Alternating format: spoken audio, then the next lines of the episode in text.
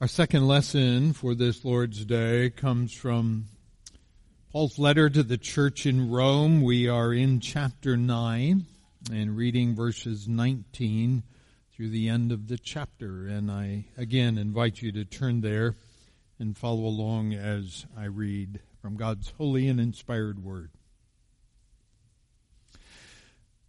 One of you will say to me, then why does God still blame us? For who resists his will? But who are you, O man, to talk back to God? Shall what is formed say to him who formed it, Why did you make me like this?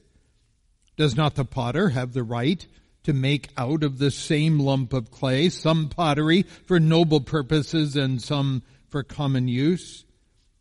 What if God, choosing to show his wrath and make his power known, bore with great patience the objects of his wrath prepared for destruction. What if he did this to make the riches of his glory known to the objects of his mercy, whom he prepared in advance for glory, even us, whom he also called, not only from the Jews, but also from the Gentiles?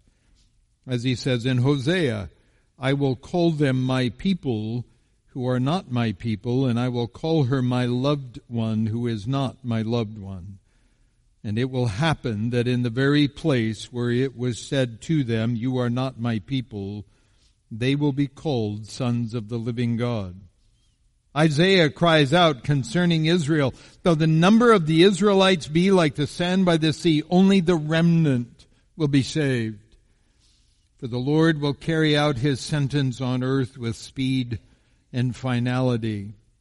It is just as Isaiah said previously, unless the Lord Almighty had left us descendants, we would have become like Sodom and we would have been like Gomorrah. What then shall we say? That the Gentiles who did not pursue righteousness have obtained it, a righteousness that is by faith. But Israel, who pursued a law of righteousness, has not attained it. Why not? Because they pursued it not by faith, but as if it were by works. They stumbled over the stumbling stone. As it is written, See, I lay in Zion a stone that causes men to stumble, and a rock that makes them fall, and the one who trusts in him will never be put to shame. And herein ends the reading of God's word to us this day. May all praise and honor and glory be to him and to him alone. Amen.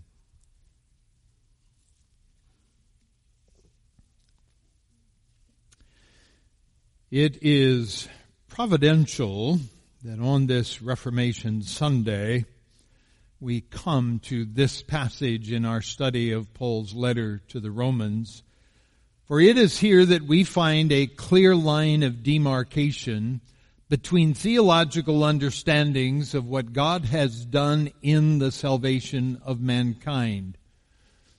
This significant difference of understanding does not center on ordination or baptism or the Lord's Supper. It is not centered on universalism or the existence of hell or the timing of Christ's return.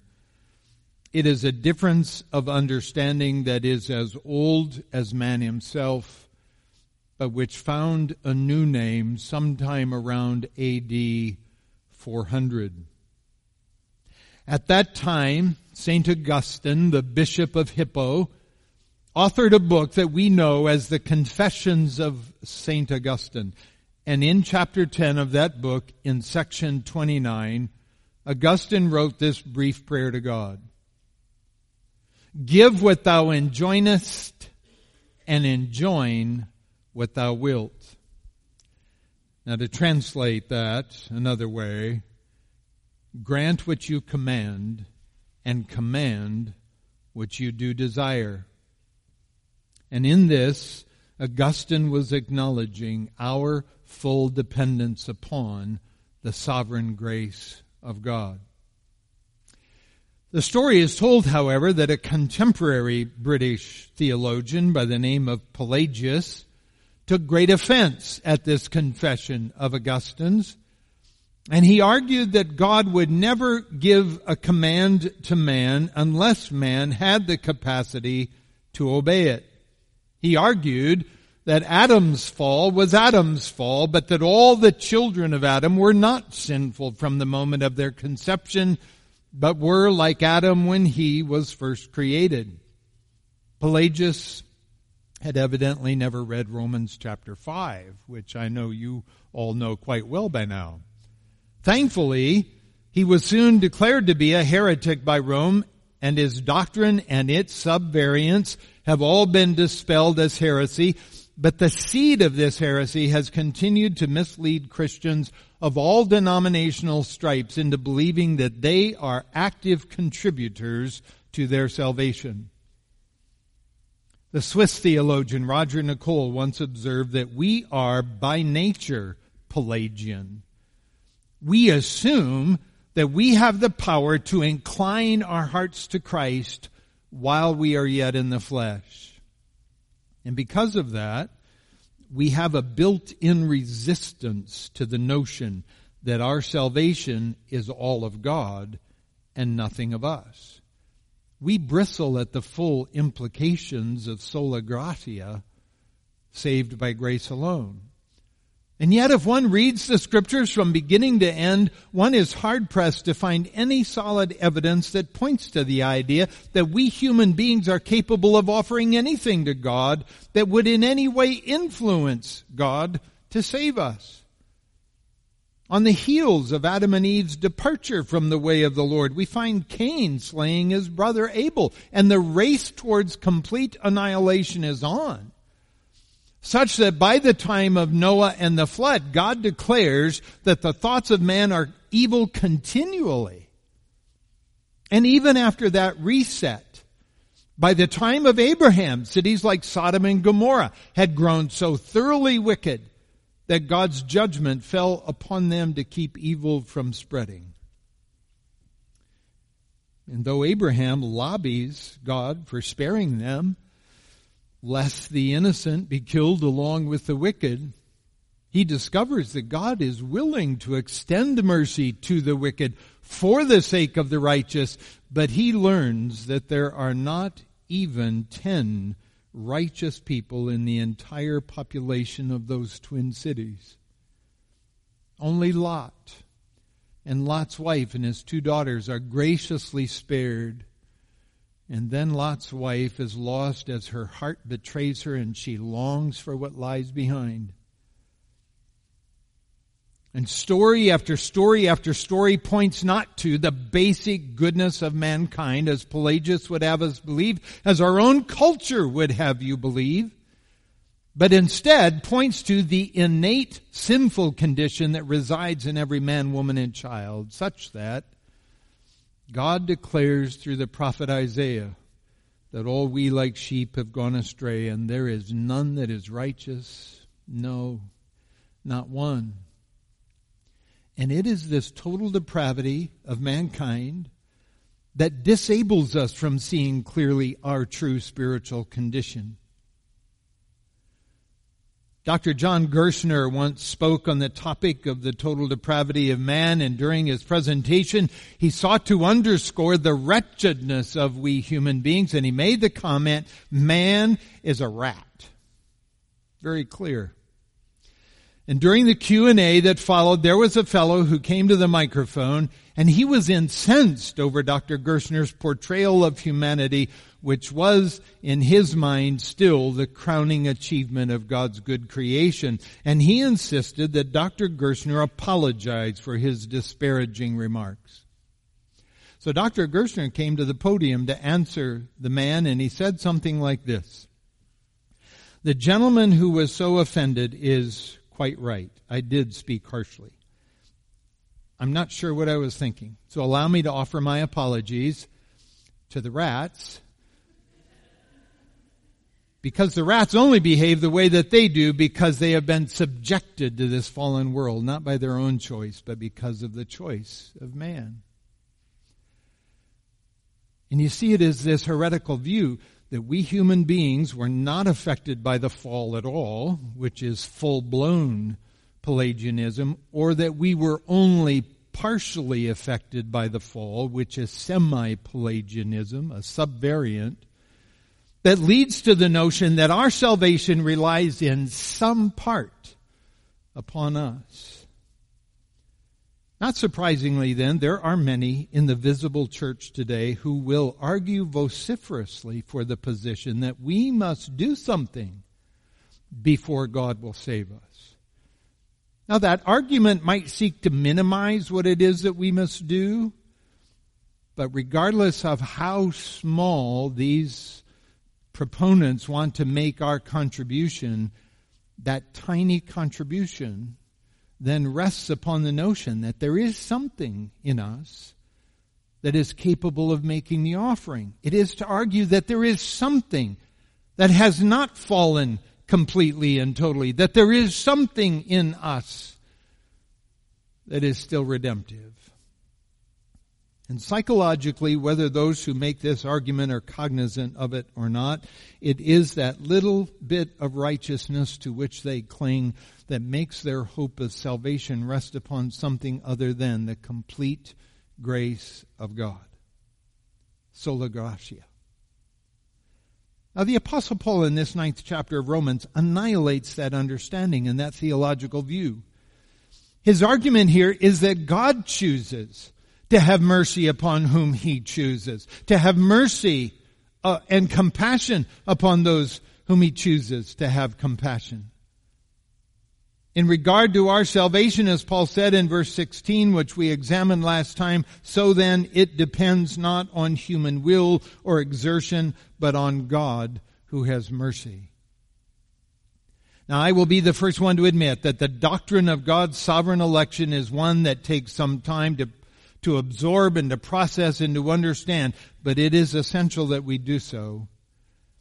For our failure to rightly comprehend this puts us, as Sinclair Ferguson likes to phrase it, at the wrong end of the telescope, such that our vision of the plan and the purpose and the decree of God is completely skewed and out of all proportion to the spiritual reality of things. And as a result, we find it impossible then to bow the knee willingly and unreservedly before God's sovereign authority. Paul's treatment of God's election here is as clear a presentation as we could expect. His review of God's covenantal dealings with Abraham, Isaac, and Jacob helps us understand that the initiative, as well as the whole of salvation, always rests with God and that it has absolutely nothing to do with us. Abraham was a pagan in Haran, worshiping idols when God chose him and called him. Isaac's very existence was a total impossibility as far as his aged parents were concerned. If it had not been for God opening the barren womb of a woman who was 90 years old, Isaac would never have been. And though Jacob and Esau were twins, born of the same mother, God chose the elder to serve the younger before they were ever born. Before, as Paul puts it here, they were even capable of doing good or evil before they were ever capable of choosing anything at all, let alone choosing to follow God. And we find evidence of God's election running through the pages of scripture repeatedly such that when the very Son of God walks the face of the earth, he says to his disciples, You did not choose me, but I chose you. Now he says to the crowd one day, No one can come to me unless the Father who sent me draws him. Now there is a church growth ad campaign that will really pack the house, said no one ever. And then Jesus goes on to say to them, it is the Spirit who gives life. The flesh is no help at all. And to emphasize it even more, he repeats, this is why I told you that no one can come to me unless it is granted him by the Father. We should not be surprised, I suppose, then, with the concluding line in John's Gospel after that episode, for he says, After this, many of his disciples turned back and no longer walked with him. The notion that our salvation is fully of God and nothing of us offends the Pelagian spirit resident in us. We want to believe that there is something in us that is not completely lost, some small niche of righteousness tucked away in a remote part of our body or mind or soul that would cause God to send His Son to rescue us. But that notion does not come from the pages of Scripture. It's not found in the written Word of God. That comes from the father of lies and we would be wise to rid ourselves of it. As I said before, it's not new. It's not original with us. It's not original with the British heretic Pelagius to whom it is attributed. It is as old as fallen man. But its pervasiveness in the minds of those who occupy pews in churches around the world today is detrimental to the spread of the gospel that was preached by the first apostles and reclaimed by the reformers of the 16th century. And if we desire spiritual reformation in our own time and in our own lives, then it must begin with our repentance over the notion that we are saved by anything other than the gracious mercy of God extended to those who deserve nothing of it. Paul is aware that the notion that God chooses some, but not all, will raise objections. As we discussed last week, the first objection is that there's some injustice on God's part when He extends grace and mercy to some, but not to all. And in answer to that, we underscored the point that it is foolish and dangerous to accuse God of being unjust, for God is incapable of being unjust. God is perfectly and infinitely just, as well as perfectly and infinitely holy and perfectly and infinitely righteous. Anyone attempting to take God to task on this issue might believe they're going to browbeat God into saving all, when in fact they're simply insisting that God give everyone what they justly deserve. And their unwitting demand is to insist that God send everyone to eternal perdition. You see, in the face of Adam's rebellion, God's issue was not, how do I deal with them justly? The issue was, how do I save any of them and remain just? Friends, God is not unjust in saving some but passing over others, any more than a governor who decides to pardon one convicted killer on death row, but not all the convicts on death row, the fact that the governor exercises his authority and for reasons that are entirely his own, he chooses to be merciful to one does not mean that he is unjust if he allows all others on death row to suffer the consequences for their crimes. But this is not the only objection that is rattling around in the minds of those who live in resistance to God. Paul says, You will say to me then, why does God still find fault? You will remember that earlier in this chapter, Paul used Pharaoh of Egypt to illustrate the point that there are times when God will harden the heart of some for purposes that are entirely his own. But there are those who see this as unjust and they raise the issue of the final judgment. If in hardening the heart of someone like Pharaoh, it serves to bring God glory, then how can God turn around on judgment day and declare that person guilty? The defense would seem to be, you, O oh God, are responsible for my actions, for me being the way I am. For how can a mere mortal resist your will? But you see that defense presumes, along with Pelagius, that all men enter this world innocent. But that's not true, is it? The psalmist reminds us that we were brought forth in iniquity. We were conceived in sin. And as Paul has already said in Romans chapter 5, sin came into the world through one man and death through sin. And so death spread to all men because all sinned. and by the one man's disobedience, the many were made sinners. God is not responsible for our sinfulness or for our rejection of the gospel. We are. The first thing that Paul does in the face of this last objection is to scold the one who entertains such a notion by reminding him that he's a mere man. Who are you, O man, to answer back to God or to call God to task? Now this is part of the issue for anyone who lives in resistance to God. They have forgotten who they are while they deny that God is who He is. They exalt themselves while simultaneously minimizing the stature and authority of Almighty God. And so Paul reminds anyone who dares to pose this objection that it's out of order. Who are you, O oh man? Rhetorical question, obvious answer, you're the creature. God's your creator. And Paul recognizes that God requires no defense. God, Paul does not need to explain the actions of God to anyone, nor do you. God is perfectly within his rights to do what he desires with us, just as a potter has the right to do whatever he chooses with a lump of clay. And while the potter may use some of the clay for what we deem to be an honorable use and other clay for dishonorable use, the potter alone understands his overarching plans in ways that the individual pieces do not. And let us not forget that the clay we are speaking of here is all sinful. Paul is not saying that God creates some to be righteous and some to be sinful. He is saying that the whole lump is sinful and God is free to use the clay according to the counsel of his own will. God is not predestinating some to hell.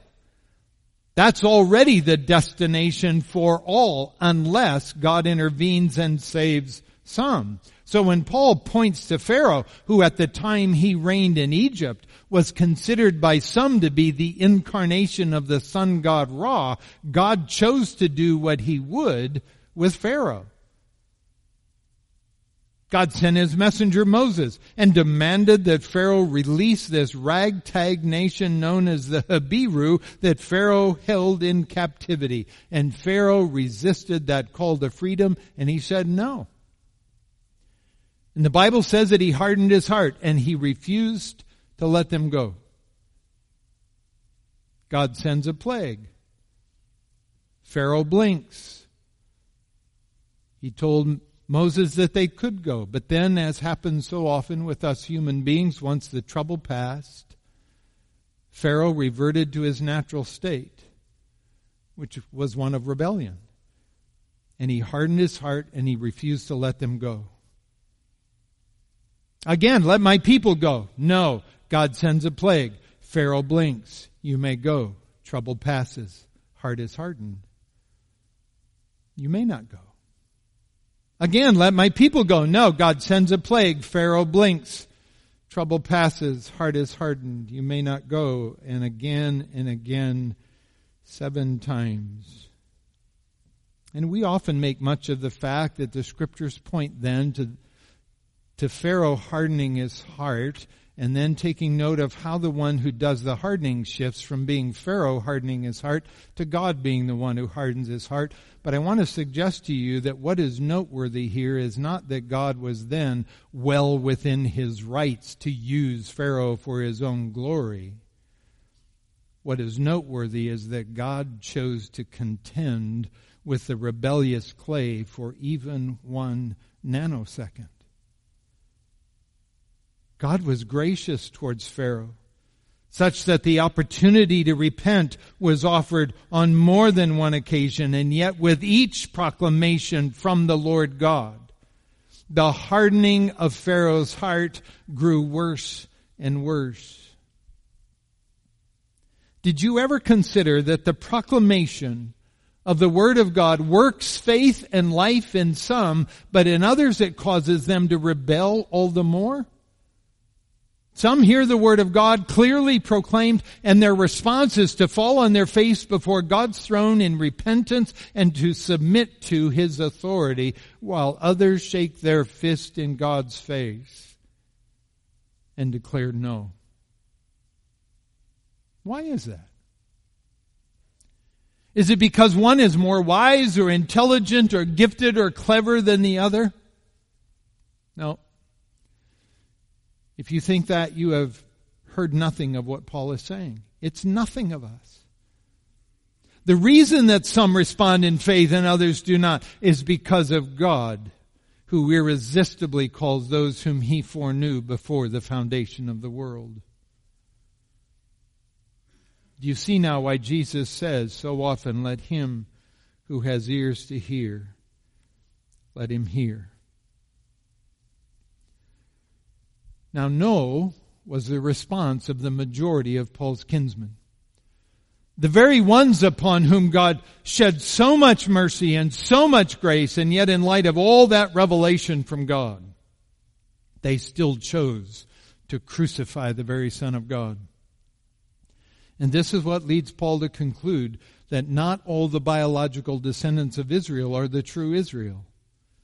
Not all of those who were partakers of the covenants and the giving of the law and the sacred worship and all the promises of the Lord were among the elect. Their response was to pursue a righteousness that had nothing to do with faith. Remember, the righteous shall live by faith. But rather it had to do with that Pelagian attitude that says, I can attain a righteousness on my own through my own will and by my own exertion that God will have to accept. But their pursuit of a self-righteousness caused them to reject the Christ and that opened the door for the Gentiles. All according to the design of the righteous and just potter. Is all this difficult to get one's mind around? It can be. God's plan in Christ is a lofty plan. It's a divine and eternal plan. It brings glory to the Godhead alone. Paul cites Isaiah 8:14 and he will become a sanctuary and a stone of offense and a rock of stumbling to both houses of Israel, a trap and a snare to the inhabitants of Jerusalem. And we see that all unfolding in the time of Paul. But people of all tribes and tongues and nations stumble over Christ and God's plan in Him. The fact that this causes us to stumble should not dissuade us from trying to understand and to comprehend it. What we should not do is rebel against it, for we do so at our peril. I once heard the story of James Denney, a Scottish theologian and professor who after giving a lecture, was immediately approached by an impudent young man who said to him with some level of impatience and superiority in his voice, Dr. Denney, there were some things in that lecture of yours today about the divine purpose and the divine sovereignty that I did not understand. And Dr. Denney paused and he looked this young fellow over very carefully, and then he said to him very quietly, Young man, since that lecture was about Almighty God, and since you are one of his very young and very small creatures, I am not surprised that there were some things that you did not understand. Beloved, let us not presume to understand these things better than the apostle. Let us not presume to understand better than the Christ. Let us not presume to understand better than the Lord God. But rather, let us with all humility bow before his throne of grace and offer to him our gratitude for having mercy on any at all let us receive by faith alone the proffered gift of grace in Christ Jesus our Lord. Let me invite you to bow your heads with me in prayer today.